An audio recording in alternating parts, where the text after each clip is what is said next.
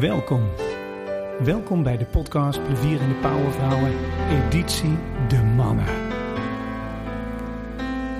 Het doel is jouw leiderschap te ontwikkelen door inspirerende leiders in beeld te brengen.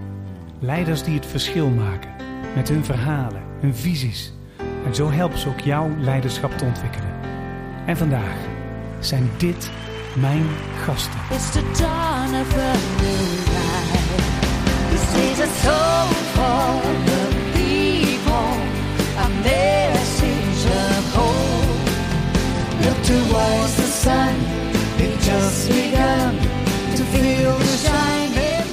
Ja, welkom bij weer een aflevering van Plevierende Powervrouwen, Powervrouwen de Mannen. Eh, we zitten in serie 4 en eh, serie 4 is een hele leuke serie omdat dit gaat namelijk helemaal over amplitie. Amplitie voor de mensen die het niet kennen, dat betekent eh, dat je het functioneren en welbevinden van talent op één zet in alles wat je doet. Van echt de recruitment tot de onboarding, tot het samenwerking, het leiderschap. De manier hoe je communiceert met je omgeving. Eigenlijk hoe je omgaat met de buitenwereld en de binnenwereld. Die connectie. En dat gaat altijd volgens vier pijlers. Namelijk je focus je dan op gezondheid, vitaliteit. Op eh, bevlogenheid, talentmanagement en de wijze hoe je daarop werk inricht. En dat is natuurlijk helemaal gaaf. In deze tijd heel belangrijk, want eh, ja, de, de grootste vraag van deze bedrijven in deze tijd eh, is namelijk hoe bindt, boeit en behoud je nou talenten? Want we hebben een zwaar tekort in één keer. Heel fascinerend. Dus we gaan gewoon eens kijken of jullie dat ook zo zien. In de studio zitten twee mensen en dat is heel leuk te vertellen. Ik, eh, ik eh, leerde ze gedurende dit jaar kennen. En toen dacht ik van ja, maar die moeten elkaar gewoon ontmoeten. Die zijn zo gaaf. Ik denk dat ze elkaar iets gaan brengen. Ik weet nog niet wat, maar die moet ik in de podcast hebben. Dus ik heb Erik Steenbakkers van Holland Fit. Ja. En ik heb eh, Peter Kuipers van Mind and Health. Dankjewel dat ik er mag zijn. Ja, graag gedaan jongens. hey, jullie kennen elkaar niet hè? Nee, niet tot, tot voor een uur. Nee. Niet. Nee. Nee, nee, nee. En, eh, maar, maar we kwamen erachter, we hebben al één ding met elkaar gemeen. Eh, beide heren gaan de 14 eh, etages gewoon eh, samenlopen. Hè? We zitten op de 14 verdieping hier met Skillstown. en ze pakken gewoon allebei de trap. Ja, mooi toch? Ja, een zeker. Goed begin van de dag en ook goed eh, afsluiting van de middag. Ja. hey jongens, eh, eh, amplitie, hè? en met name dat vitaliteitsgedeelte en bevlogenheid en talentmanagement, daar hebben jullie ook iets mee, eh, Peter, of niet? Ja, dat is eh, de kern van waar we ons mee bezighouden sinds tien jaar. Ja, Ja, dat zet ons aan. ja, Eh, dat zet ons soms ook uit, omdat ik zie dat de maatschappij en ook heel veel bedrijven in diezelfde maatschappij nog niet zo ver zijn. En dat haalt het beste naar ons, bij ons naar boven om te zorgen dat daar beweging komt. ja, Stap voor stap in het tempo van de ontvanger. ja, ja. En, ja, en jij ook, Erik? eh, Ja, absoluut. Eh, Peter die geeft even aan waar de kern ligt, denk ik. Hè. Zorgen dat mensen zich psychologisch veilig voelen in een omgeving, binnen een bedrijf. En wat wij doen is eigenlijk zorgen dat organisaties gedrag en gezondheid onderwerp van gesprek mogen maken. Waardoor mensen eigenaar kunnen worden en uiteindelijk gezondere gewoontes kunnen krijgen. En daardoor ook gezonder oud kunnen worden. Ja, hey, ik was, eh, vrijdag was ik bij Bob Hutten. Daar was, ik Hmm. in, de, in, de, in de intro was ik wat aan vertellen. En eh, Bob Hutten die maakt tegenwoordig met, eh, naast dat hij Hutten Catering heeft natuurlijk, en daar is nog steeds DGA van. Maar hij maakt tegenwoordig geluksschilderijtjes met mensen. En dat was heel speciaal, want hij heeft een woning in Hees. Een hele mooie woning. En daar heeft hij een bos omheen liggen. En helemaal achter in zijn bos, daar heeft hij een boomhut laten bouwen. En, maar dan een professionele boomhut. Echt ja. geweldig. Met van die uitloopjes naar bomen waar mensen kunnen Mhm. zitten en zo. En waar voert hij een gesprek over? Hij voert gesprekken met mensen over wie ben je nou werkelijk authentiek? En eh, ehm, eh, wat kun jij verschrikkelijk goed qua talent? En met wie zou je dat talent nou willen delen of willen doen? En eh, oh ja, met van wie houd je nou eigenlijk? En lukt het je ook om die liefde in de wereld te verspreiden? Dat zijn eigenlijk de drie levensvragen van de mensen. hè. Ben je geweest wie je wilde zijn? En heb je Mhm. gedaan wat je kon doen om het verschil te maken en je talent te laten zien? En heb je voldoende lief gehad en gehouden van? En hij maakt eigenlijk geluksschilderijtjes op. Hmm. En dan vraagt hij altijd, waarom? Dus waarom wil je dit doen? Of waarom ben je hier bevlogen van? Waar leidt dat dan heen? Waar- waar- jij bent bezig met Mind and Health in Naarden. Mhm. Waar leidt het heen, Peter? Nou, wat maakt dat wij zijn begonnen ooit, eh, dat zit helemaal in mij. Ja. Eh, en dat zeg ik vanuit bescheidenheid. Ja, Eh, namelijk dat ik in 2004 wel een moment tegenkwam van... als je dit zo doorzet, je pijlen maar op eh, ik zou zeggen, twee punten richt. En niet op een aantal anderen die dat hele palet in balans kunnen houden, in evenwicht of eh, complementair maken. Dan wordt het heel uitdagend in het leven. Ja. Dus het is mijn eigen schade, schande, vallen, vallen, vallen en ook weer opstaan. Dat uiteindelijk Mind and Health is ontstaan in 2013. We zijn nu bijna tien jaar op pad. Eh, en dat is eh, ja, super boeiend. En was ook in het begin heel uitdagend. Eh, want naïviteit is mij als ondernemer niet vreemd. Maar ik heb die vorm van naïviteit nog nooit bij mezelf waargenomen. Als wel in de beginjaren 2013, 2014, Ja. 2015. Ja, en dat gaf, en dat gaf zo'n soort mentale reset om er werk van te gaan maken. Voor jezelf en anderen. Ja, en ook de vorm te vinden om, om de maatschappij wakker te krijgen. Hè, Ja. Niet omdat wij het beter weten of meer weten. Eh, echter veel meer om de, om de woorden te vinden om mensen aan te zetten. Ja. En niet vanuit bedweterigheid of opgeheven vingertje eh, te denken van eh, ik weet het beter dan de ander. Dat is sowieso niet onze modus. Dus die weg vinden ah, was super uitdagend. Ja, Ja. Ja, ja. Daar, daar- wil ik eigenlijk wel wat meer over weten. Ik ook. Mijn vraag zou vooral zijn, Peter, wat, wat maakte dat je die as van waaruit je die keuze hebt gemaakt, ja, hoe ontstond die en hoe heb je die kunnen volhouden? Eh, tweeledig. Eh, het, het metaalbedrijf wat ik eerst 19 jaar heb mogen creëren, bouwen, uitbouwen en uiteindelijk ook weer verlaten heb. Daar leefde ik, en dan plak ik nu woorden aan van vandaag de dag, Erik. eh, zat ik enorm aan de buitenkant van mezelf. En in 2004 dus dat moment dat ik dacht, ja, maar die buitenkant die kan gepolijst zijn. Daar, kunnen, daar kan heel veel materie in zitten. Eh, en ondertussen dicht iedereen je een heel mooi leven toe. En deep down, en daar kan ik nu echt woorden aan plakken die ik toen niet wist. Toen was ik alleen maar moe. Eh, kan ik nu zeggen, het was niet fulfilling. Het was niet. eh, het is natuurlijk prachtig mooi om containers aluminium naar de jachtbouwers in Nederland te brengen. Eh, en ik denk ook dat we dat op een hele unieke, leuke manier gedaan hebben. Echter, eh, de voldoening zat hem alleen maar in het feit dat de factuur betaald werd en, en de winst aan het eind van het jaar weer meer was dan het jaar ervoor. Eh, in de beleving zelf zat geen voldoening. En als ik nu kijk naar wat ons in de beginjaren, toen het lastig was, eh, op de been hield. Ik noem het wel eens emotioneel inkomen. Ja, Je tankt je niet je auto ermee vol. eh, Albert Heijn eh, accepteert dat ook allemaal niet als betaalmiddel. Eh, echter voor jou als mens, voor mij als mens, is dat magisch. En dat hou je heel lang vol. En ja, ik had ook zeker een buffer vanuit mijn metaalbedrijf. Echter, als daar de buffer of de bodem van inzicht is.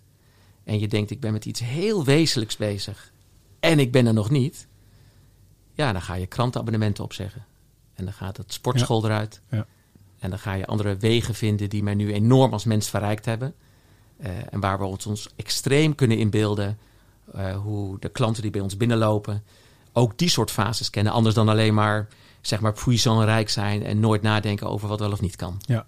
En, en, en, en, en jij had als Guilty Pleasure song, hè, had je SOS. Hè? Ja. Dus eh, laten we die even kort stukje luisteren. En vertel eens, wat heb je met die song? Oké. eh, eens even luisteren hoe die klinkt.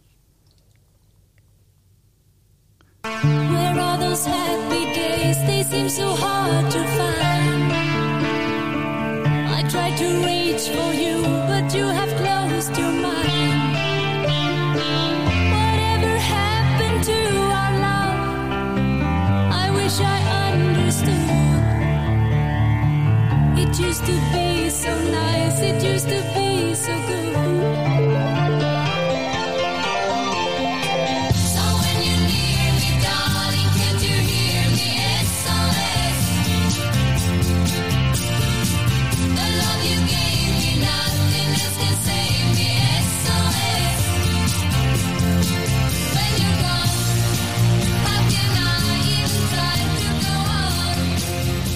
When you're gone, how can I even try to go on? When you're gone, do I try? How can I carry on? Ja, dat is een mooie, een mooie tekst. Eh, eh, het is altijd heel leuk als je nummers gaat luisteren met koptelefoon op. Dan komen ze anders binnen. Ja, veel beter. Ja. Ja, veel beter. Vertel eens, eh, SOS. Wat heb je met SOS? eh? Nou, kort en bondig. Het was het nummer wat wij, eh, eh, als wij op vakantie gingen als gezin. Ik ben daar een van zes, de vierde in de rij. ja. eh, draaiden wij veel ABBA. Dit vond ik altijd eh, op de bandjes toen nog het beste nummer. En dat gezin waarin ik opgegroeid ben, heeft gemaakt wie ik ben. en ik ben er ook wel achter gekomen dat wat ik vroeg altijd zei. Het was het mooiste gezin waar ik, eh, waar ik voor gekozen heb om geboren te worden. Ja, ja. Eh, dat, ik, dat ik daar ook wel achter gekomen ben dat het me enorm gevormd heeft. Met heel veel uitdagingen in dat gezin. En daar komen natuurlijk fases in je leven dan voorbij van eh, ehm, boosheid en irritatie en afscheiding. En zoek het even alleen uit. En dat heb ik mezelf dan heel vaak voorgenomen. Eh, en eh, tegelijkertijd heeft het me ook enorme kwaliteiten opgeleverd. In alle bescheidenheid overigens. En dat maakt dat ik vandaag de dag kan wat ik kan. Dus ik kan er met dankbaarheid naar kijken. Dus dat is nummer één waarom SOS zeg maar uit mijn jeugd. En het tweede is, SOS is ook een soort van hulpteken. En ik was heel slecht in hulpvragen. Ik wilde bovenmatig erkenning. In dat gezin van zes voel ik me nog steeds niet genoeg gezien. En dan is hulpvragen natuurlijk sowieso niet iets wat past. Want dan wil je erkenning. En erkenning krijg je alleen maar voor je eigen gevoel als je het zelf gedaan hebt. Ja. Dus ik heb hier ook een boek. En ehm, Wout, jij gaat ook een exemplaar krijgen. En Erik, omdat de eerste ontmoeting zo impactvol is... beloof ik je als je een keer in Naarden komt... dat je er ook een krijgt. Ga ik naar nader komen, Ehm, Peter? En in dat, en in dat boek eh, staat eh, één vraag. Zoals het boek De jongen, de mol, de vos en het paard. Het is mijn lievelingsboek. Je leest het in eh, een goed uur en het geeft je nou, weken, zo geen maanden denkvermogen en denkvragen. En één pagina, en dan stop ik met mijn antwoord, is... Wat is het moedigste dat je ooit hebt gezegd, vroeg de jongen. Help, antwoordde de paard. Nou, en dat is iets wat ik ergens heb mogen leren. Ben ik er al goed in? Überhaupt niet. Durf ik het af en toe? Ja. Mooi Dus zo Oh, SOS. gaaf. Ja, gaaf. Ja, en eh, voor heel veel mensen is dat moeilijk, hè? hulp vragen. Eh, omdat het een soort van kwetsbaarheid of eh, falen of nou, de- welke betekenis je er ook aan geeft, zeg maar, in zich heeft. Hoe is dat voor jou, Erik? Heftig, heftig. Dus Bout zal straks wel iets vertellen over de song die ik heb gekozen. Ja. Maar hulpvragen is natuurlijk een lastig gegeven. Ik ben eh, ook opgegroeid in een gezin met eh, best wel wat troubles. Daar komt straks het liedje ook eh, vandaan. En vanuit dat gezin heb ik met andere woorden vergelijkbare ervaringen heel rijk opgedaan om te Hmm. kunnen groeien. Maar ik heb ehm, regelmatig toch wel tegen muren eh, opgelopen. En niet één keer, niet twee keer. Eh, dus ik was anders dan een ezel, om zo maar te zeggen. Misschien wel drie of vier keer voordat ik in staat was om überhaupt ergens hulp te vragen. Ik heb het wel geleerd. eh, kan het steeds beter. Maar het hangt sterk af van de context waarin ik ja, leef en met wie ik om me heen heb. Ik, ik, ik dien wel het gevoel te hebben dat de ander ehm, de hulpvraag kan beantwoorden vanuit het gevoel dat hij er niet zelf beter van wil worden, maar ook echt aandacht van mij heeft. Hm. Eh, Gelijkwaardigheid. dus- ja, gelijkwaardigheid die ontstaat. Eh, dus dat is, zodra ik merk dat iemand vooral autobiografisch luistert, en dus vooral bezig is om zijn eigen verhaal te vertellen, Ja. dan wel zich te positioneren, Ja. dan heeft zo'n hulpvraag toch wat minder zin. Ja, Eh, snap ik. Omdat je, ja, je wilt wel echt geholpen worden en ook in eerste instantie gehoord worden. Als het te persoonlijk is, dan zeg je het gewoon, Erik. Ja. Wat was nou een laatste persoon aan wie jij hulp hebt gevraagd? nou, gelukkig heb ik die meerdere, maar ehm, ik denk sowieso mijn, mijn vrouw, mijn huidige vrouw, Hmm. Sherry, eh, is echt een maatje voor me. Hm. Ehm, en verder heb ik eh, drie hele goede vrienden. eh, waarvan er eentje, die eh, is vorig jaar overleden. Die heeft euthanasie gepleegd. Was eigenlijk mijn meest dierbare vriend. Wow. Dat is heel eh, bijzonder. Hij was vriend. Is uiteindelijk eh, collega geworden. Uiteindelijk schoonvader geworden. Toen ex-collega. Daarna ex-schoonvader. En altijd vriend gebleven. Hm. Eh, dus ik, ook- ik was ook bij zijn euthanasie. Ik mocht ik iets zeggen. Maar dat was eigenlijk wel... eh, ja, die, die, die kon ik geen hulp meer vragen. Want hij kon het niet meer leveren, om het zo maar te zeggen. Maar die bood het altijd aan. Dus het was een heerlijke man. eh. Hmm. Ja, heb ik wel met pijn in het hart toen afscheid van genomen. was oktober vorig jaar. En, en nu nog steeds zo nu en dan last van. Wow. Ja. Hey, en jij hebt Hmm. eh, gekozen als, eh, als eh, eh, song Papa was a Rolling Stone. Yes. Ja, nou rollen, ja, in het leven rollen alle stenen, die, die, die rollen alle kanten op. Hè? Ja, absoluut. Ja, maar we gaan eens even kijken naar de song en eh, wat die betekent voor jou. En eh ja, is mooi.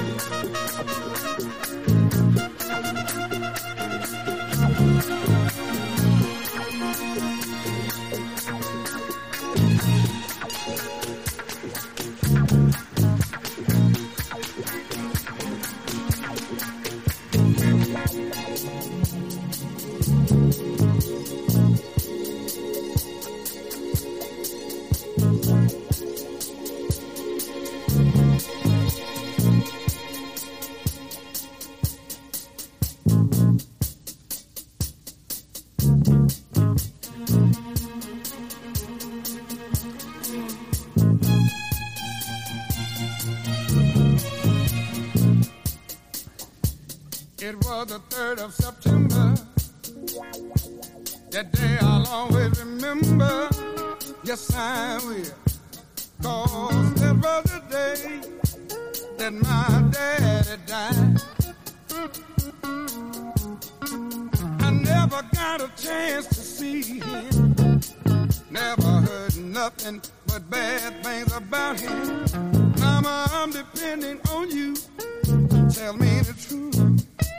Mama just hung her head and said, son, Papa was a rolling stone. Wherever he laid his hat was his home. And when he died, all he left us was alone.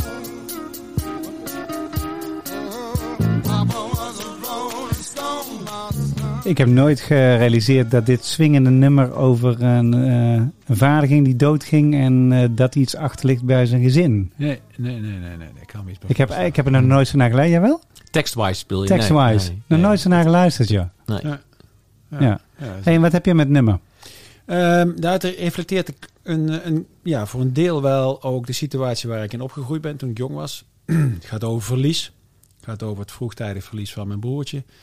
En het feit eh, en de impact die het heeft gehad op het gezin waar ik in opgegroeid ben. Eh, wat maakte dat er allerlei trobbels waren. En uiteindelijk ik zelf eh, op jonge leeftijd gewoon op een fietsje gestapt ben met een koffer en dacht van ja, weet je, de- hier ga ik niet in blijven. Ik ga gewoon een betere wereld voor mezelf vinden. En gewoon vertrokken ben op iets te jonge leeftijd, het huis uit. Ehm, dat is uiteraard later natuurlijk allemaal wel goed gekomen. Hè? Dus ook uiteindelijk weer teruggekeerd en zo. maar die Rolling Stone, dat was wel iets in die tijd. Want dit liedje dateert vanuit 1972. Hè? Toen was ik tien jaar oud. Ehm, iets wat ik dacht toen ik 16 was van... Ja, weet je, eh, dit is het leven wat mij ja, tegemoet rolt. En waar ik zelf mijn keuzes in moet maken. Om te zorgen dat ik gewoon ja, de dingen doe waar ik energie van krijg. En die bij me passen. Ja. Dus eh, het herkent eh, een beetje een wat andere jeugd dan misschien anderen hebben. En tegelijkertijd denk ik ook een jeugd die heel veel mensen hebben waarin ze dingen ontmoeten die Mhm. ze aan moeten gaan en waar ze uiteindelijk sterker van worden. Een beetje vergelijkbaar, denk ik, eh, Peter, met hetgeen wat jij net aangaf. Het heeft je ook een rijke schare aan drijfveren opgeleverd. Enorm, enorm, enorm. Hmm. Enorm veel eh, variaties, overlevingsvarianten, eh, technieken, ervaringen. Ga ze maar verder. Dus was een, was een ja, ik heb, ik heb daar een mooie herinnering aan. Natuurlijk pijnlijk als je terugkijkt soms. Op bepaalde momenten. Omdat je denkt van ja, god, had het niet anders gekund. Of ik had graag gewild dat het anders was. Mhm. Maar tegelijkertijd is wat het is. En op basis daarvan eh, ja, zit hier Erik zoals hij nu is. En eh, voel ik mezelf inderdaad wel heel erg rijk. Ja. Mhm. Ik had vandaag had ik een eh, scan gemaakt. Dat was het laatste ding wat ik nog moest doen in de, de leiderschap ding. Een scan over geloofwaardigheid, vertrouwen. Vertrouwen in jezelf, vertrouwen in anderen. Mhm. En geloofwaardigheid, vertrouwen, dat heeft vier pijlers in zich. Intentie, eh, capaciteit, resultaat en integriteit. Dat zijn de vier pijlers van vertrouwen, geloofwaardigheid. En daar laat ik mensen dan invullen. Dan kunnen ze zelf bepalen waar liggen mijn sterke punten en waar Mhm. kan ik winnen, hè, en, eh, et cetera. Eh, bij het bepalen van die dingen, want jullie, jullie hebben allebei, hebben jullie, ja, je moet ook resultaten halen. Mhm. Jij bij. Holland Fit, jij bij Mind and Health. En eh, nou, jullie maken allebei gebruik van een team met veel talenten. Ik heb een paar ontmoet, Mhm. bij jou ook. Absoluut. Eh, mijn gevoel zegt ook, en dat is ook de reden dat ik jullie bij elkaar bracht, eh, van dit zijn integere mensen, weet je, dat zijn mooie mensen. Die zijn integer, weet je, die zijn eh, modest, bescheiden, zijn ook zelfreflectief, zijn lerend. Dat is mooi.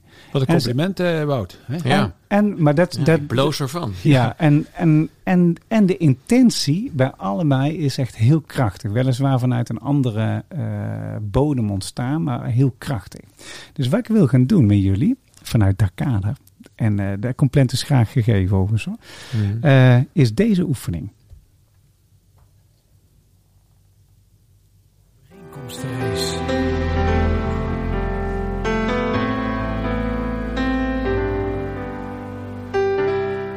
De overeenkomstenrace. Jullie krijgen drie minuten de tijd om zoveel mogelijk overeenkomsten bij elkaar te ontdekken die jullie hebben als mens, als leider van jullie organisatie. Dat is de deal. En dat doen we niet al discussiërend. Dat gaat natuurlijk een beetje hypothetisch. Hè? Want eh, ja, jullie kennen elkaar niet. Dus je Mm. moet een beetje inschatten hoe denk je dat die ander is en waar zitten onze overeenkomsten met elkaar. Eh, drie minuten de tijd. En ik geef er gewoon één. Nou, de, de, de, ik heb net trouwens al, eh, ik heb er al vier gegeven. Jullie zijn allebei. Eentje ervan is, die zijn allebei integere mensen met een hele sterke intentie voor de toekomst, zeg maar. We krijgen maar drie minuten. Ja, jullie krijgen drie minuten om, er, eh, ja, om gewoon eens een, eh, ja, een eh, indrukwekkend mooi lijstje te maken. Wij verliezen allebei eh, s s'morgens bij het opstaan geen tijd om ons haar goed te doen. Dus dat scheelt heel veel tijd over het hele leven gezien. Eens. Ehm, ik denk dat jij eh, in ieder geval mentaal en ook fysiek aandacht besteedt aan je lichaam. Zeker. Ik zie blauwe ogen, Erik. Klopt, klopt helemaal. Ehm, ik zie ehm, eenzelfde haardracht. Precies. Ik zie ook vurigheid bij jou. Eh, vurigheid in de vorm van ik ga ergens voor en ik laat me niet door de eerste de beste afleiden. Klopt, klopt. Ik zie bij jou openheid en transparantie. Eh, dus de intentie niet alleen, maar ook gewoon in datgene wat je doet en zegt, openheid en transparantie. Ja, vindt altijd niet iedereen makkelijk. Ik probeer het altijd in verbinding te doen. Echter, ik streef er wel naar. Zeker. Ehm, winst niet centraal stellen. Ook Oh. al is dat niet zo eenvoudig, wellicht in de context waarin jij zit. Echter, eigenlijk andere waarden willen hebben.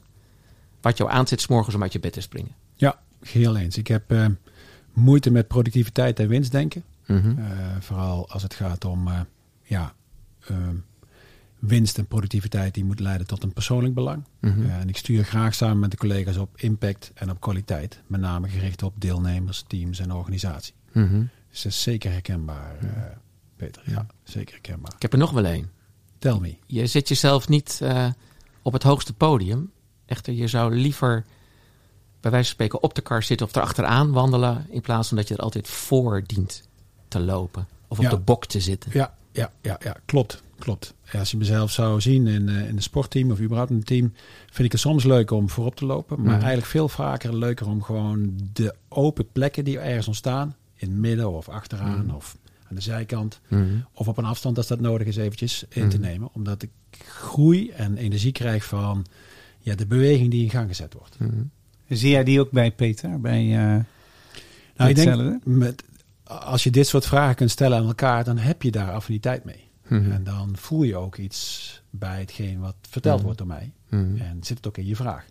Dus ik denk dat Peter in dit geval, volgens mij, ook iemand is die op meerdere posities kan eh, eh, spelen. Ja, de- dat kan ik beamen. Ik kan ook mijn omgeving beamen. Dat vind ik eigenlijk nog belangrijker. Ja. En dat maakt het ook heel uitdagend waar je de dagen mee vult. Want dan kun je een aantal dingen. Hè, een beetje meer dan misschien één of twee dingen. En dan mag je ook iedere keer in je leven weer de focus aanbrengen van waar ben ik nou echt heel goed in. En waar ben ik een soort van onmisbaar. Twee kleine stukken. En eh, laat ik me niet te veel afleiden door heel veel dingen die ik ook zou kunnen. Echter waar anderen ook van aan zouden gaan. Dus iedere keer die afweging, die is. Die is eh, ik ben ook blij dat ik oud ga worden. Trouwens, ook iets wat ik jou al hoorde zeggen. Eh, er is nog een hoop te doen. Ja, En Ja. ik wil ook nog veel meer zijn. Vind ik ook wel belangrijk. ja. ja dat zijn is wel ehm, een overeenkomst. Dat is natuurlijk een zoektocht die je je leven meemaakt. Hè? Mhm. En die uiteindelijk steeds meer komt naar bij waar je nu bent. Maar volgens mij is dat een soort oneindige reis die, eh, die we Ja. maken met elkaar. Ja. Oneindige reis die we maken. Als het gaat om een overeenkomst die ik ook nog zie, is dat ehm ja, volgens mij in de manier waarop je sturing geeft aan je organisatie, het vooral sturing doet samen met anderen. In plaats van dat je sturing doet vanuit ik weet het beter en ik bepaal en we gaan die kant uit met elkaar. Ja, dat is eh, eh, zeker doe ik dat. We hebben ook het consent-model binnen Mind and Health. Dat betekent dat alle eh, belangrijke keuzes die we maken met elkaar gedragen worden. En als ooit een keer iemand in ons kernteam daartegen zou zijn, dan mag dat, zelfs graag. Binnen een week een prachtig alternatief bedenken. Is die er niet, gaan we toch de weg in waar je het oorspronkelijk dan niet helemaal of helemaal niet mee eens bent.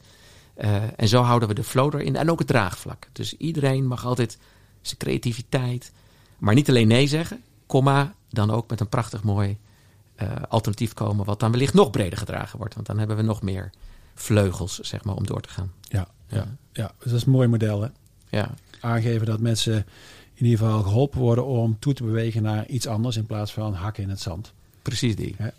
Hey, dus we hebben hier, want, want er zijn er nog meer te verzinnen. En ik gaf je drie minuten, daar is een reden voor. Dan, eh dan bounce het mooi op en neer. Maar je, maar je ziet er staan, eh, jullie verliezen geen tijd aan haar. Nou, dat klopt, want beide heren hebben geen haar. Dus dat... eh, Ja, toch goed kijken, Wout. Hè? ja, even goed, kijken. kijken. ja, ja, haar op andere plekken. Maar niet aan de bovenkant in ieder geval. Maar allebei besteden ze aandacht aan het mentale, fysieke lichaam, vitaliteit van zichzelf. Maar ik denk ook van anderen. Mhm. Eh, blauwe ogen allebei. Allebei hebben de passie, vurigheid, de openheid en transparantie vanuit verbinding doen. Klopt. Nou, daar herken ik me bij allebei heel goed in. Mhm. Eh, winst niet centraal staan. Andere waarden om uit je bed te springen.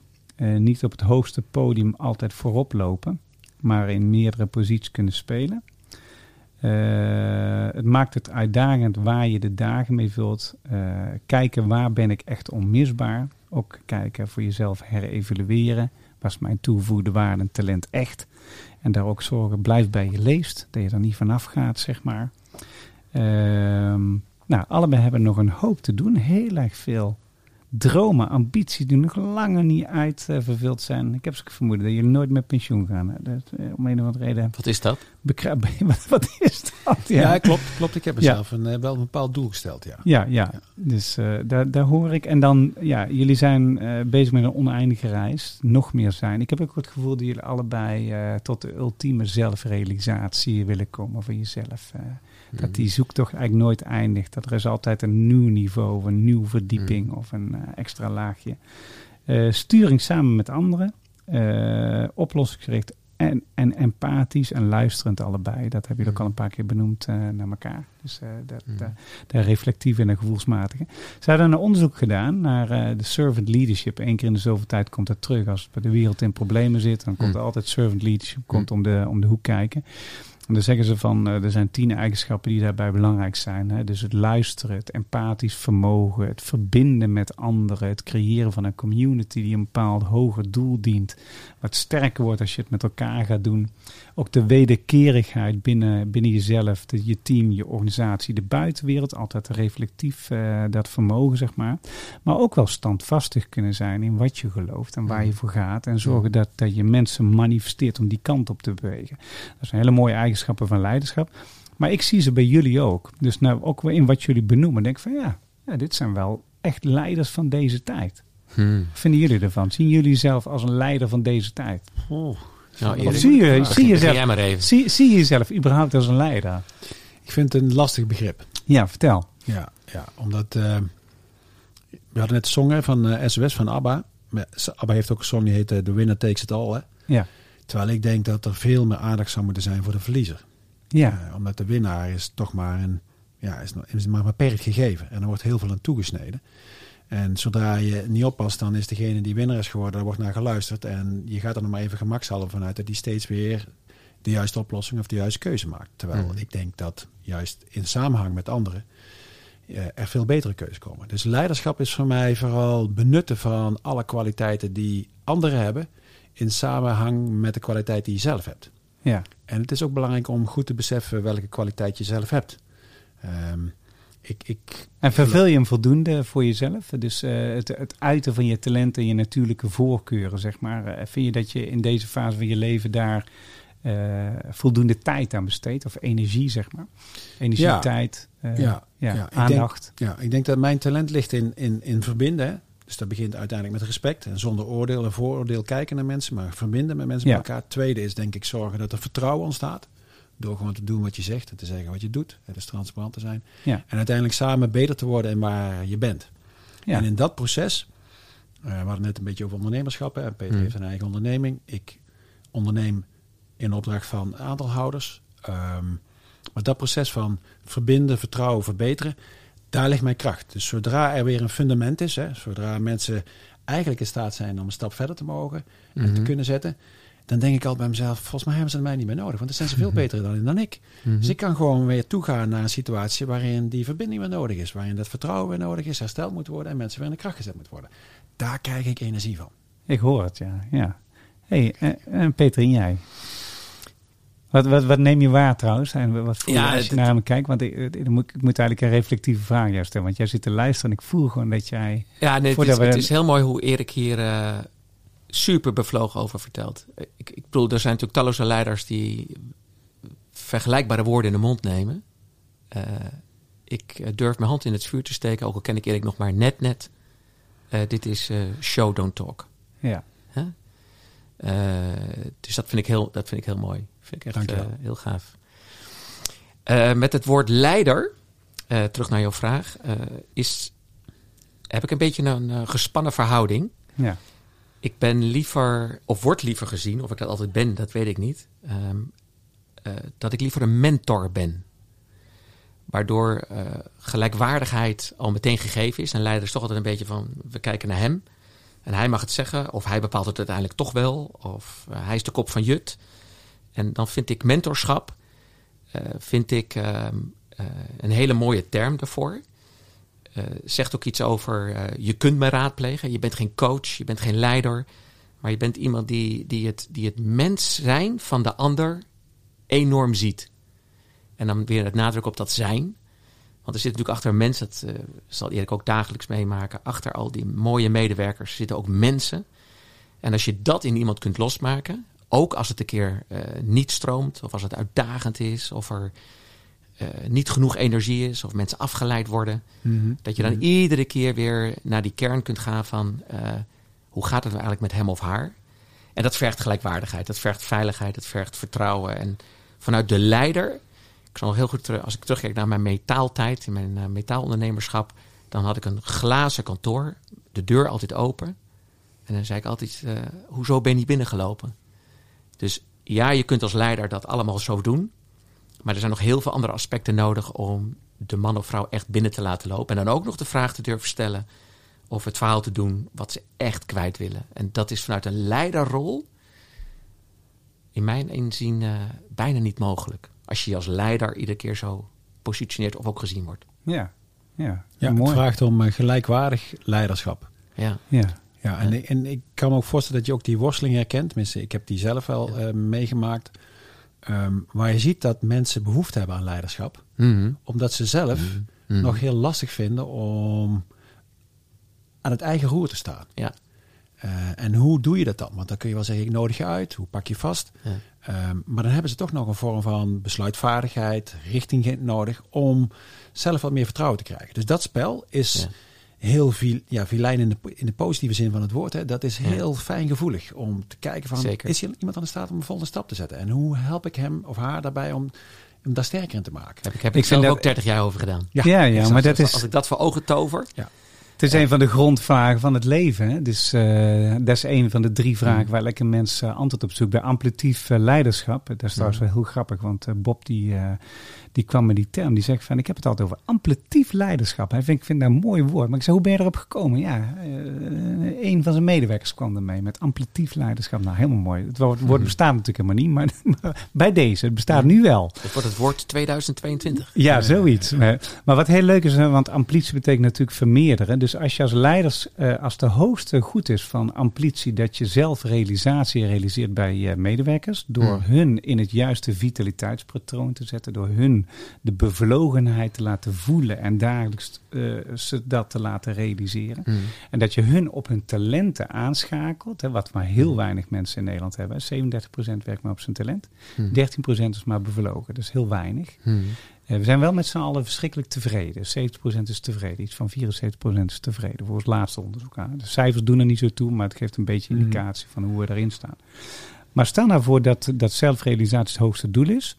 En dat je dat, je dat krijgt door zelfbewustzijn, zelfacceptatie van jezelf in het verleden, het heden en de toekomst. Hmm. En we zouden dat kunnen geven. Wat zou dat opleveren volgens jullie? Ja, het is natuurlijk, weet je, ik heb daar geen cijfers bij. Hè? Eh, en jij noemt die zelfbewustzijn, zelfreflectief vermogen in het verleden en het heden, Heden en en, in de toekomst. Hè? Ja. Ehm, het doet me denken aan, aan eh, vijf basisbehoeften die mensen hebben in het leven. Ehm, ik heb die ook maar eerst gehad, hè? maar ik herken ze heel sterk. Hè?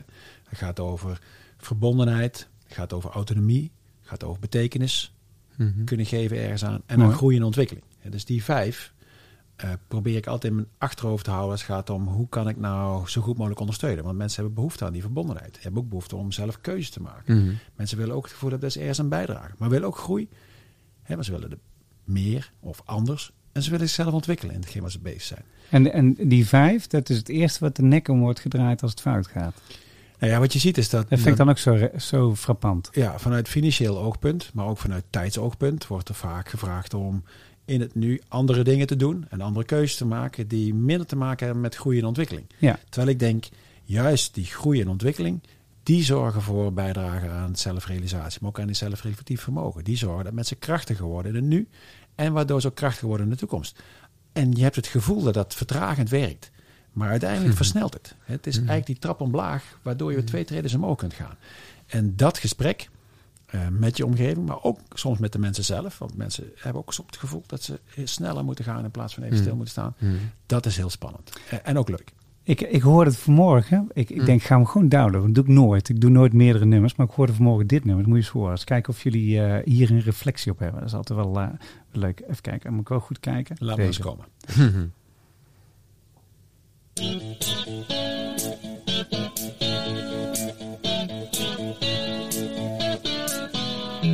Comes a time in your life when you have to fight yourself free. Sail away across the sea without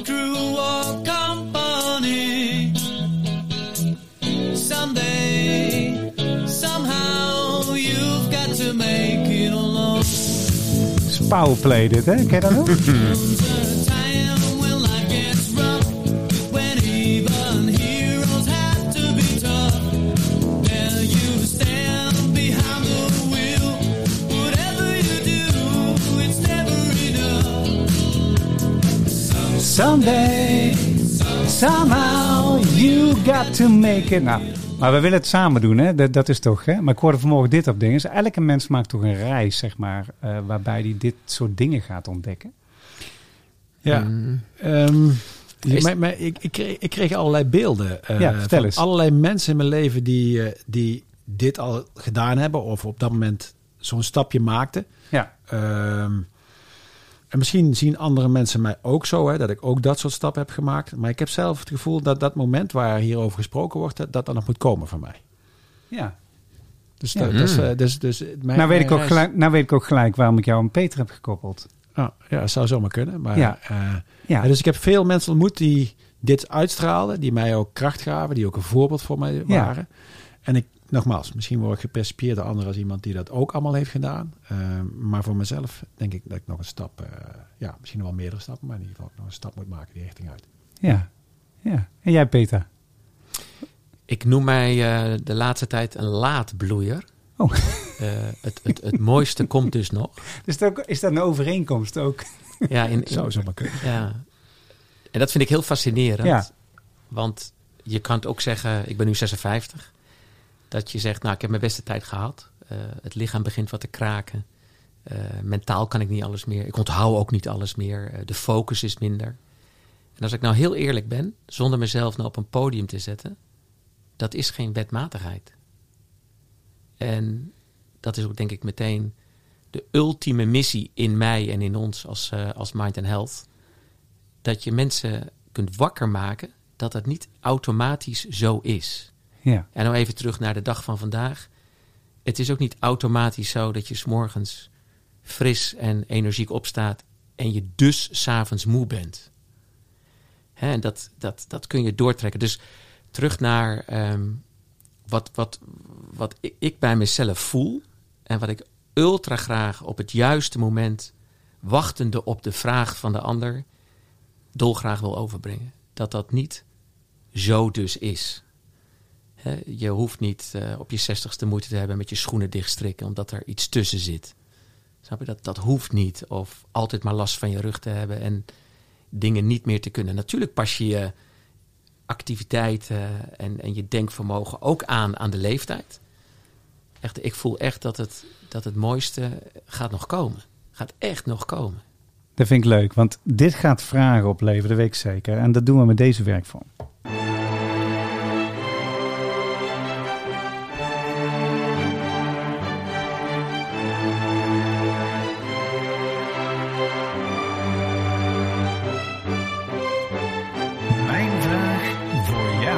Mijn vraag voor jou. Dat is heel leuk. Jullie mogen elkaar. Dus trouwens, dit zijn dus de strijkers van de London Philharmonic. Wauw. Daar heeft de composer gemaakt. En die komen uit Hard Headed Woman, waar de hele podcast mee begonnen is. Dus dat is hartstikke leuk. Die hoor je op de achtergrond zo. Dat is heel leuk. Ehm, eh, ja, jullie mogen elkaar een vraag stellen ter verdieping. Want het is wel leuk, hè? Dus eh, ik vind, eh, jij zegt ook van nou, het mooiste moet nog komen. Jij zegt het eigenlijk ook. Want ik ben, ik ben nog niet klaar met, met mijn reis van zelfontwikkeling. Ja. Mm. En dat vind ik heel mooi. Ehm, wat, wat is je vraag die je zou willen stellen aan, ja, Aan elkaar, je- aan elkaar? Heb jij zo al een vraag, eh, Peter, voor mij? Ja, die, die kan ik eh, nu gaan bedenken. Je zei eh, in het voorgesprek, ik wil misschien wel 110 jaar oud worden. Nee, ik, ik ben 110 jaar oud geworden, ja. Ja, ja, dat dat Ja. ben je al. Ja. Je gaat nog de jaren vullen. Ja, exact. Als je dan terugkijkt, plaats je even naar jouw laatste weken. Wat mag er nog gebeuren waarvan jij dan zegt, nou, als ik dan al een top 3 zou maken van momenten waarvan ik denk, wauw, magisch. Welke, welke zou dat kunnen zijn? Poeh, ik, ik ben zelf wat minder van de magische momenten. Ehm, maar als ik er drie mag noemen, die gewoon drie dingen die gewoon belangrijk zijn in mijn leven, die ik gewoon heel, waar ik heel veel kracht en energie uit haal, hè, dan is dat veel doen met mijn kinderen samen. Hm.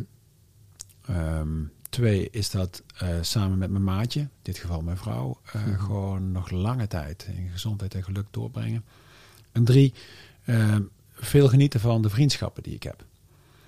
En, en een vierde is tot op hoge leeftijd een succesvolle en ook effectieve bijdrage leveren aan het, de gezondheid en het gezond doorworden van andere mensen. Hm. Want daar krijg ik ook heel veel energie van als ik mensen kan helpen bij een groei en ontwikkeling. Hm. Dus het zijn niet zozeer momenten waarvan je denkt, goh, dan ben ik op de hoogste berg Mm. daar of ben ik zus. Het zijn dingen die eigenlijk elke dag terugkomen en die voor mij de belangrijkste energiebron zijn, eh, van waaruit ik, ja, waarvoor ik leef, waarmee ik leef en ja, waarmee ik mijn leven ook invul. Dus dat betekent eh, in verbinding blijven met je kinderen, je maatje en met je vrienden. Ja. Ja. Ik weet niet of je er bewust van bent. Het lang, langstlopende onderzoek naar happiness. 80 jaar loopt dat al, 80 jaar plus zelfs. De grootste factor van gezond oud worden is sociale cohesie. Nou, als jij deze drie pijlers gaande houdt en iedere keer weer vloeiend en in verbinding houdt, dan is denk ik 110 nog een beetje laag. Ah, nou, dat zou mooi zijn. Ja, eh, het zijn de. Blue Zones kenmerken ook. Ja, ik heb daar laatst inderdaad ook wel een podcast van de NOS over eh, eh, gehoord hè, en gezien. Ja. Hoe, van, hoe word je nou ouder dan 100? En daar waren die Blue Zones inderdaad ook een, speelde daar ook een rol in. Ja. Mhm. Ja. Ja, het is ook heel leuk, want de, eh, kijk, als je mensen rationeel vertelt dat verbinding belangrijk is, dan snapt iedereen er wel. Ik had onlangs had ik zo'n eh, spreeksessie gedaan. En eh, dan breng ik met mensen met elkaar letterlijk in verbinding. En jij zat in de zaal. Hè? En eh, eh, de, heel eenvoudig gewoon door elkaar te zien, zeg maar. Dus ik had een werkvorm daarvoor. En waar uiteindelijk ook met elkaar te verbinden. Dat iedereen in een grote cirkel verbonden stond aan elkaar. Dan moesten ze iets doen. En het doel van die oefening was de bevlogenheid op te wekken. Maar ook te zorgen dat mensen met elkaar in verbinding stonden. Ze stonden ook allemaal in een kring, zeg maar. Mhm. En wat dan fascinerend is, is dat mensen daar ultiem blij van worden. Vanaf dat moment is er niemand meer niet aan het lachen. Dat vind ik fascinerend. Terwijl als je het rationeel zegt, ja, dat is inderdaad belangrijk en dit en dat. Maar als je vervolgens naar de realiteit kijkt in deze tijd, lijkt het wel of eh, de maatschappij steeds verder uit elkaar gaat. Weet je wel? Dus mensen hebben moeite om terug te keren naar de schoolbank of terug te gaan naar werk. Eh, managers hebben moeite om contact te maken met mensen op afstand. Maar toch willen we die weg, want het levert geld en rendement op, et cetera. Hoe kijken jullie daar tegenaan? Oeh, je, je brengt er nu een andere vraag in. En ik was mezelf voor aan het bereiden op de vraag die ik aan Peter wilde stellen. Oh. Eh, Mooi, Erik. Ik ben ook wel nieuwsgierig naar je vraag. dus je moet me even helpen, eh, eh, Wout. Dus je zegt eigenlijk van God, wat zou nou de kunnen... tanende verbinding in de maatschappij. Ja, dalende verbinding. En hij zegt, eh, cohesie is een van de belangrijkste dingen om mensen vitaal te houden en, en oud te laten worden eigenlijk op een gelukkige manier. Hè? Ja. Van alle dingen die er zijn. En, eh, en ik zeg van, goh, mensen weten het rationeel, weten ze het wel. Maar als het gaat over eh, het echt verbinden, dan is het, lijkt het wel of we in de maatschappij een stukje teruggaan. En ook het leiderschap, zeg maar, daar, wordt, worden andere eisen, eisen aangesteld. Maar ja, Ga nadenken over je vragen, Erik. Dan, Ja. dan pak ik deze Ja, even is op. goed.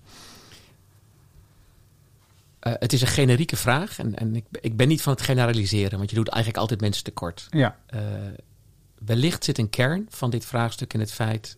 kunnen mensen nog met zichzelf verbinden? ja. En als, als dat wellicht lastig is, waardoor ook veroorzaakt. Hè, we hebben het, Erik en ik hebben het al gehad over eh, zelfontwikkeling. Ja. Dat is niet iedereen gegeven. Dat is ook niet beter of slechter.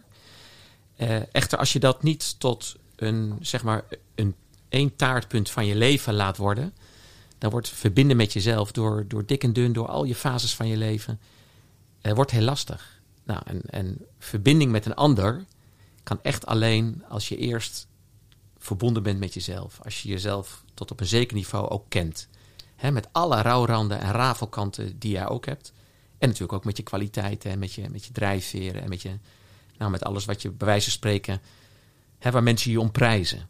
ja. En als dat, als dat meer aandacht mag gaan krijgen... en iedereen daar ook de tijd voor heeft... nou, hoe schaars is tijd? Hoe, hoe schaars is aandacht eh, vandaag de dag?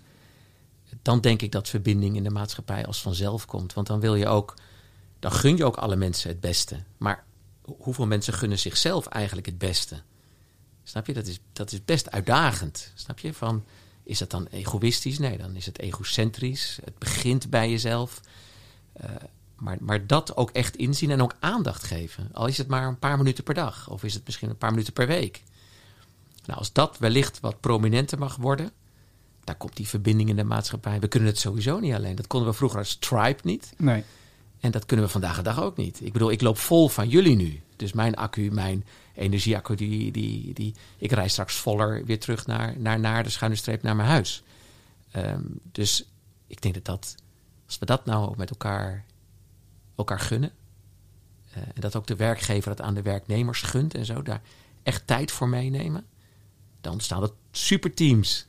Hey, en als, als, we het heel praktisch maken, dan, Ja. hè, dus als je, eh, want deze serie die gaat over amplitie, het versterken van functioneren en welzijn van mensen, Ja. zodat de rest beter gaat. Hè. En dat doen ze via vitaliteit, bevlogenheid, talentmanagement en werkinrichting. Eh, wat, wat, wat, heeft, eh, wat is dan de boodschap richting leiders van deze tijd? Wat, wat, moeten, we, wat moeten we creëren om dit... Hè, want dit is eigenlijk een heel erg soft skill, lijkt het wel. Hè? Nou, ze noemen het, ze noemen het gekeken, soft. zeg maar. Ja, ik, Ja. ik zou zeggen lei- leider of mentor, hè, hoe je het er maar wil noemen. eh, ga doen. Ga doen. Ga het uitstralen. En ga niet zenden. Ga niet zeggen, ik doe het nu en dan mag jij het ook doen. Ga het, ga het doen. En hoe doe je dat praktisch? Even voor, eh, voor de mensen Nou, daar- zeggen, ja, dat, dat is een leuke tip, maar hoe doe je dat dan? Nou, daar heeft natuurlijk iedereen zijn eigen, eigen vorm voor. Ja, Het begint natuurlijk met tijd. Tijd reserveren. Ja, echt, echt tijd allokeren ook. Ja. En dat is niet de zomervakantie die nu voor de deur staat. Of dat is niet het weekend alleen. Nee, Dat, dat kan op de. en Dat is ook geen sabbatical één keer in de vijf jaar en dan eh, x maanden weg. Ja, Dat is eh, dagelijks, eh, al is het maar één minuut. ja, Even, even op jezelf bekijken. Wat, wat gaat er in dat lijf om? Wat gaat er in mijn hoofd om? Wat Ja. irriteert me? Wat zit daarachter? ja. Waar ben ik blij en dankbaar voor? Wat is dat dan weer de aanleiding? Waarvan, hè, waar- waarvan is dat de aanleiding geweest? Nou, dat, dat doorleven en ook delen met elkaar. Hè, dan, dan, dan ontstaat er verbinding. Dat, Ja. Het is, het is zo ontzettend mooi. Want de vraag die ik wilde stellen aan jou, Peter, die Mm. ging over God. Wat heb je met het woordje doen? Hmm. En eh, je, je beantwoordt antwoordt hem in feite al, hè? Want je zegt gewoon, het verschil zit hem in het doen, hè? Hmm. Eh, en als het gaat om een voorbeeld van hoe je nou verbinding kunt maken met iemand. Hmm. Ik werd vanochtend om tien uur gebeld door mijn collega. en Dennis die, is, eh, die stuurde vanochtend een, eh, een appje en die zei, ik ben vader geworden. Hmm. En hij belde om tien uur. En toen zou ook een van mijn meetings beginnen met een klant. Die Hmm. ik al een keer gewoon vergeten was. En die ik nu vandaag voor de tweede keer ingeboekt had. Iets van chips. Wat doe ik nu eh, met dit verhaal? En in dat doen zit gewoon ook even... ehm, en in die verbinding zit gewoon niet alleen tijd en plannen. En dat tijd, maar zit ook gewoon voelen bij jezelf van... wat is nou in essentie op dit moment? En de essentie was dat ik tijd had voor mijn collega. Ja. Ondanks dat er een klant is die misschien waarde zou kunnen brengen, maar tijd heeft van mijn collega om even te horen naar zijn verhaal. Want die zou nu gewoon vijf weken en gaat nu dus vijf weken met zorgverlof. Ja. Dus ik heb die telefoon opgenomen en tijd voor hem gemaakt. En daar gewoon niet één minuut, niet twee minuten, maar meerdere minuten aan eh, besteed. Eh, omdat het gewoon fijn voelde. En daarna ging het gesprek met de klant ook veel beter. Ja. En ik ben misschien als gevolg van leeftijd of anderszins, maar in staat om op dat moment te denken van God, wat heeft nou de meeste waarde voor mij? En hoe zou ik mezelf voelen als ik het omdraai? Mhm. Als ik die klant zou opnemen, maar verder geen contact meer zou krijgen meer met Dennis. Omdat Dennis misschien wel gewoon geen tijd heeft dan meer voor mij. Mhm. Maar wel mij belt. Dus de vraag is eigenlijk aan jou van, wat, heb je met het woord doen? Het lijkt wel of je me heel lang kent. Want ik heb een, ik heb een, eh, een hele lastige verstandhouding met doen. Omdat ik vind dat ik veel te veel doe. Eh, ik heb eh, ooit een keer de CITO-toets verknald in mijn leven. Dat, ik was de vierde dus in, in het gezin. En ik was de eerste die niet naar de school van mijn vader ging. Dat was het Christelijk Lyceum in Apeldoorn. En dat was HAVO-VWO. En ik mocht naar de MAVO. En eh, ik zie mijn moeder me dat nog vertellen. Ja, je bent ook sowieso nog een beetje speels. Ehm, dat heeft gemaakt dat ik natuurlijk toen ben aangegaan. Ik heb die vier dramatische jaren op de MAVO eh, afgerond. Eh, en daarna ben ik gaan denken: oké, dus als ik in het leven niet presteer, dan gebeuren de dingen die mij niet bevallen. En dan ga je het doen. Dan ga je dus ook heel snel ondernemer worden. Dan ga je ook laten zien aan de wereld dat er heel veel uit je handen kan komen. Ja, begrijpelijk. En eh, pas de laatste jaren, bijvoorbeeld, eh, zie ik de ritmes van de natuur. Nou, die ritmes had ik niet in mijn leven, kan ik je vertellen. Ehm, daar waar de herfst, hè, dan kun je dan natuurlijk symbolisch zeggen van... joh, je kan wat dingen achter je laten. Dan heb je de winter en de kersttijd heb je natuurlijk dan om echt uit te rusten. Nou, Kuiper ging gewoon 52, 53 weken per jaar gewoon fulltime. Altijd doen. Eh, dus ik heb een, ik heb een eh, haat-liefde verhouding. Ja, ik weet dat ondernemen en dingen realiseren in het leven natuurlijk gaan over de as van doen. En ik weet ook dat als je af en toe bent, dat het magisch is. En misschien is het wel de kruising als je dan doen horizontaal neerzet en zijn verticaal. Dat op die kruising van die twee lijnen, dat daar, nou misschien gebeurt het daar wel. Dus eh, Erik, ik wil een beetje minder doen in mijn leven. En dat betekent niet niets doen, maar dat betekent niet doen. Ja. Hè, dat is, daar zit één letter verschil, maar dat vind ik een heel groot verschil. Oké, gaaf hè? Ja, het is vooral gaaf, omdat doen uiteindelijk wel voor het verschil zorgt. Hè? Want je kunt Mhm. over heel veel dingen praten, maar ze komen pas tot wasdom of je maakt een eerste stap als je het doet. En tegelijkertijd zit in alles zit de balans. En die eh, verwoordt Peter volgens mij heel scherp. Oké jongens, we gaan naar de laatste werkvorm. That's alright. I'm gonna take you higher. That's alright. I'm gonna take you higher. Your story. De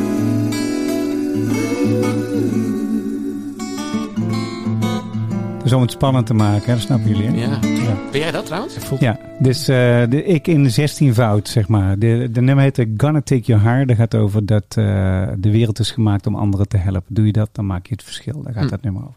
Mooi. Ehm, ja, heel mooi. Ehm Gonna Take Your Higher. Ehm, wat zou je voor verhaal willen vertellen aan de luisteraar? Waardoor de luisteraar een liftje omhoog krijgt. Wat zou je hem willen vertellen? Wat wil je meegeven als slotboodschap? Mag er rustig over nadenken. Wat vind je een belangrijke story of een belangrijke tip of een belangrijke quote? Of misschien iets uit eigen ervaring. Wat wil je de luisteraar meegeven? Zal ik. eh mag gaan, starten? Peter. Ja? eh, Ja. Het is een boektitel. Ik heb hem inmiddels meerdere keren gelezen. En ik maak me er ook iedere keer weer schuldig aan. Namelijk eh, The Five Regrets of the Dying. Een boek waarin een honderdtal mensen zijn geïnterviewd in de laatste weken van hun leven. En eh, dat is eh, prachtig mooi verwoord. Waar die mensen eigenlijk een beetje van baalden. En ze hadden allemaal een mooi leven gehad. Iedereen op zijn eigen manier. En daar kwam een top 5 uit van dingen die ze te weinig gedaan hadden. En daar reflecteerden ze op. Eentje is overigens, je hebt te veel gewerkt in je leven. Eh, er is er ook eentje, ik heb te weinig besteed, of aandacht besteed aan de mensen die er echt toe doen. Eh, heb ik me altijd authentiek gedragen en heb ik altijd mijn gevoelens kunnen delen. Ehm, heel gaaf om daarmee te spelen. Eh, niet allemaal tegelijk, dat lukt ook helemaal niet. Eh, echter, wat, wat de luisteraar een beetje hoger kan brengen is... van mijn part, koop het boek, leg het neer... op een plek waar je het dagelijks ziet. En alleen al misschien dat je de kaft ziet, hoeft dat boek niet te lezen. Eh, dat je dan denkt, oké, als ik nou mijzelf misschien 20, 30, 40 jaar verder plaats... heb ik dan andere regrets of heb ik helemaal geen regrets? Omdat ik tijdig heb bijgestuurd... En eh, nou ja, niet eh, of mijn kinderen of mijn partner of de buurman of dat altijd vragende werk, wat ultra mooi is. eh, want daarmee maken we het ook verschil. Ja. En het kost ook heel veel. Mooi. Mooi. Leuk, eh, Peter. Ik kan daar wel op aansluiten. Ik heb eh, de laatste tijd eh, drie boeken gelezen. Natuurlijk de Zeven Vinkjes van Joris Luijendijker. Mhm. Als het gaat om ja, Mhm. wat je kunt doen. Hè. En de meest krachtige van Joris vind ik is dat hij niet zegt van, weet je, verander jezelf. Maar vooral zegt, als je wilt veranderen, laat dan iemand anders toe in je netwerk. Hmm. Het tweede boek wat ik zou kunnen aanbevelen is De meeste mensen deugen van Rutger Brechtman. Maar het derde boek, daar kom ik even bij jou. Ehm, dat is The Noble Art of Not Giving a Fuck. Uh, is een boek wat eh, eigenlijk vind ik wat minder goede schrijftaal heeft. Maar wel één heel belangrijk punt adresseert. En dat is Hmm. dat je verantwoordelijk bent voor jezelf. Hmm. En eh, dus ook verantwoordelijk bent voor wat je voelt, wat je denkt en hoe je acteert. Hmm. En dat wordt vrij praktisch, makkelijk, toegankelijk opgeschreven. De titel spreekt natuurlijk ook aan. The Noble Art of Not Giving a Fuck. Dus ik dacht van ja, dat ga ik lezen. Hmm. En vooral dat gevoel van zelf verantwoordelijk zijn voor wat je voelt en denkt. Ja, dat is toch wel een beetje bij me binnengekomen. Ik, ik- ja, tuurlijk. Ik probeer het zelf op te lossen. Ik vind het moeilijk om hulp eh, vragen te stellen. Eh, ik heb een mooie drive. Ik heb een mooie visie over waar we naartoe zouden moeten. Maar voor mezelf steeds toch stilstaan bij het feit van... Erik, het feit dat je jezelf nu belabberd voelt. Of het feit dat je nu jezelf gewoon wat schuldig voelt. Of het feit dat je jezelf nu bedrogen voelt. Of feit dat je nu gewoon heel blij bent. Hmm. Daar ben je zelf verantwoordelijk voor. Hmm. En dat onder de knie krijgen, dat gun ik iedereen. Weet je, wel, dat, dat gun ik iedereen. Want dat, dat past een beetje bij kijken naar je toekomst. En bij doe je de juiste dingen. Hmm. Maar staat ook stil bij, hou ik voldoende van mezelf? Heb ik voldoende liefde voor mezelf om echt voor mezelf te zorgen?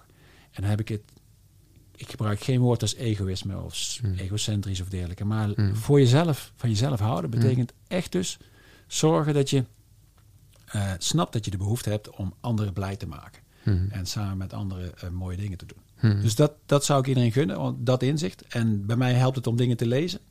En Hmm. om gewoon even te reflecteren. En dat kan inderdaad zijn zijn kaft. Maar ik heb dan zoiets van, als ik het er neer heb gelegd, dan moet ik het ook lezen. Wil ik me, ga ik me Ja, ook over ja, doen. Ja, ja, ja. ja. Dus, dus dat hoort bij, een beetje bij dat doen. eh, wat we misschien beide wel eh, eh, misschien iets te sterk in onszelf hebben. Dus dat zou ik willen meegeven. eh, eh, Fraai, Erik. Ja. Ja, dank. Dankjewel heren. Voor eh, jullie gave input. Dus je kan eh, concluderen, kijk, als je het puur bekijkt vanuit de missie van deze heren, dan eh, voel je gewoon het vuur om het te brengen. Er is ook geen leeftijd aan gekoppeld. Er is ook geen systeem dat daarmee overeind blijft, want ze gaan het gewoon aan vanuit hun eigen regie. Dat proberen ze althans. die reizen is nooit klaar. Want eh, leren doe je heel je leven en je bent eigenlijk nooit klaar om die zelfrealisatie te bereiken. Als je hulp nodig hebt overigens, dan is het eh, helemaal niet verkeerd om eens een keer eh, aan mensen te laten zien van dit kan ik minder goed en vraag me eens om hulp. Dat verbindend vermogen is ook nodig en misschien moeten mensen een stukje eraan wennen om het te leren. De noble art of not giving a fuck betekent misschien in dat perspectief ook wel niet druk maken om waar, waar je geen invloed op hebt en waar, wat, wat niet belangrijk voor je is. Focus je elke dag consistent een klein beetje op datgene wat zin heeft, wat waarde voor je toevoegt. En doe het vooral met de mensen waar je, die, je, ja, die je belangrijk vindt en die voor jou het verschil maken.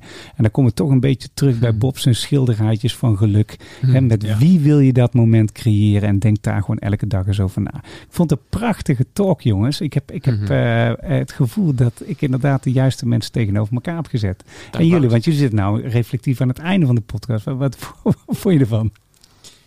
Nou, het is, het is heel fraai hoe je zo snel tot kernen kunt komen. Ja, En of we nou eh, de kern, kern, kern te pakken hebben gehad. Echt, we hebben heel veel raakvlakken, eh, thema's opgepikt. En ik hoop dat het vooral voor de luisteraar, want het is ook weer kostbare tijd, hè, ja zeker. zinvol genoeg is geweest om het, eh, om het eh, nou ja, nog eens na te luisteren. Helemaal goed, joh. Helemaal sluit goed. mezelf volledig bij aan. En tegelijkertijd heb je iets gecreëerd wat smaakt naar meer. Dus ik kom naar nader toe, eh, Peter, om eh dat Tof, boek Erik. even eh, bij je op te halen. Maar wellicht ook nog andere dingen te bespreken met elkaar. Tof. Kijk er naar uit. Tof. Helemaal tof. In de volgende uitzending zitten Rolf-Jan Goossen van Bloemwil en eh, van AM eh, Ro- Ronald, Ronald Huikershoven, de bestuursvoorzitter van AM, de mooie architectenclub. Eh, luister vooral ook naar die serie. En ja, dan, we zitten alweer in de voorbereiding van de volgende serie. Dan gaan we namelijk de CHRO's en de HR-directeuren van wat grotere bedrijven uitnodigen om hun visie te geven. Wat kunnen we nou doen om te zorgen dat talent zich aan ons verbindt op een gezonde, vitale manier. En eh, daarmee gaan we verder. Ehm, we sluiten als, over, als van ouds af met een Song for the People, want ik hou van verbinding en daar gun ik deze wereld op dit moment ook. De Song for the People. Eh, stay tuned en eh, ontwikkel je talent, leef met bezieling en doe het vooral samen met mensen die je lief hebt. Groetje van Wout.